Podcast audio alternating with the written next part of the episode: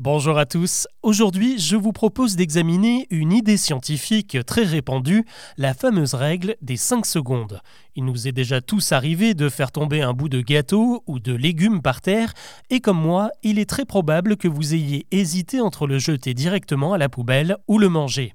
C'est là qu'intervient cette croyance largement admise, si l'aliment est resté moins de 5 secondes en contact avec le sol, il y a peu de risque qu'il ait été contaminé par des bactéries ou des microbes.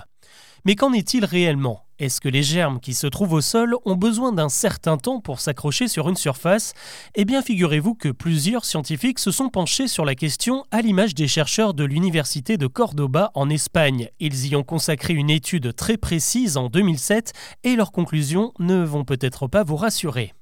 Ils ont d'abord déterminé que le niveau de contamination d'un aliment tombé par terre dépend essentiellement de son taux d'humidité. Plus il est mouillé, plus il va capter de microbes. Et là, pour le coup, notre instinct de survie est assez bien fait, car je ne sais pas pour vous, mais personnellement, j'aurais plus tendance à manger un bout de cookie tombé sur le sol de ma cuisine qu'un spaghetti plein d'huile d'olive. Et à raison, le spaghetti humide et collant capte plus facilement les microbes qui se trouvent par terre.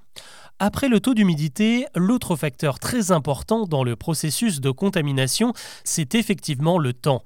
Et là, la règle des 5 secondes tombe complètement à l'eau, car selon les chercheurs, un aliment peut être infecté à la seconde même où il entre en contact avec le sol. Et plus il y reste, plus le nombre de micro-organismes est important.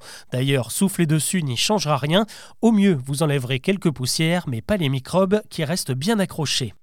Mais pour autant, ça ne veut pas dire que vous risquez votre santé en mangeant de la nourriture tombée par terre. En fait, tout dépend de ce qu'il se trouve sur le sol et de son niveau de propreté, même chez vous. Car ingérer un microbe banal et une salmonelle, ce n'est pas la même chose.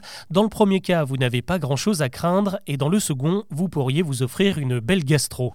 Pour résumer, si vous faites tomber un aliment, demandez-vous s'il est humide ou non et si la surface sur laquelle il a chuté est potentiellement contaminée. Parfois, il il sera moins risqué de manger quelque chose qui est tombé sur un sol propre qu'un morceau de carotte qui a touché le jus d'un poulet pas encore cuit sur votre planche à découper.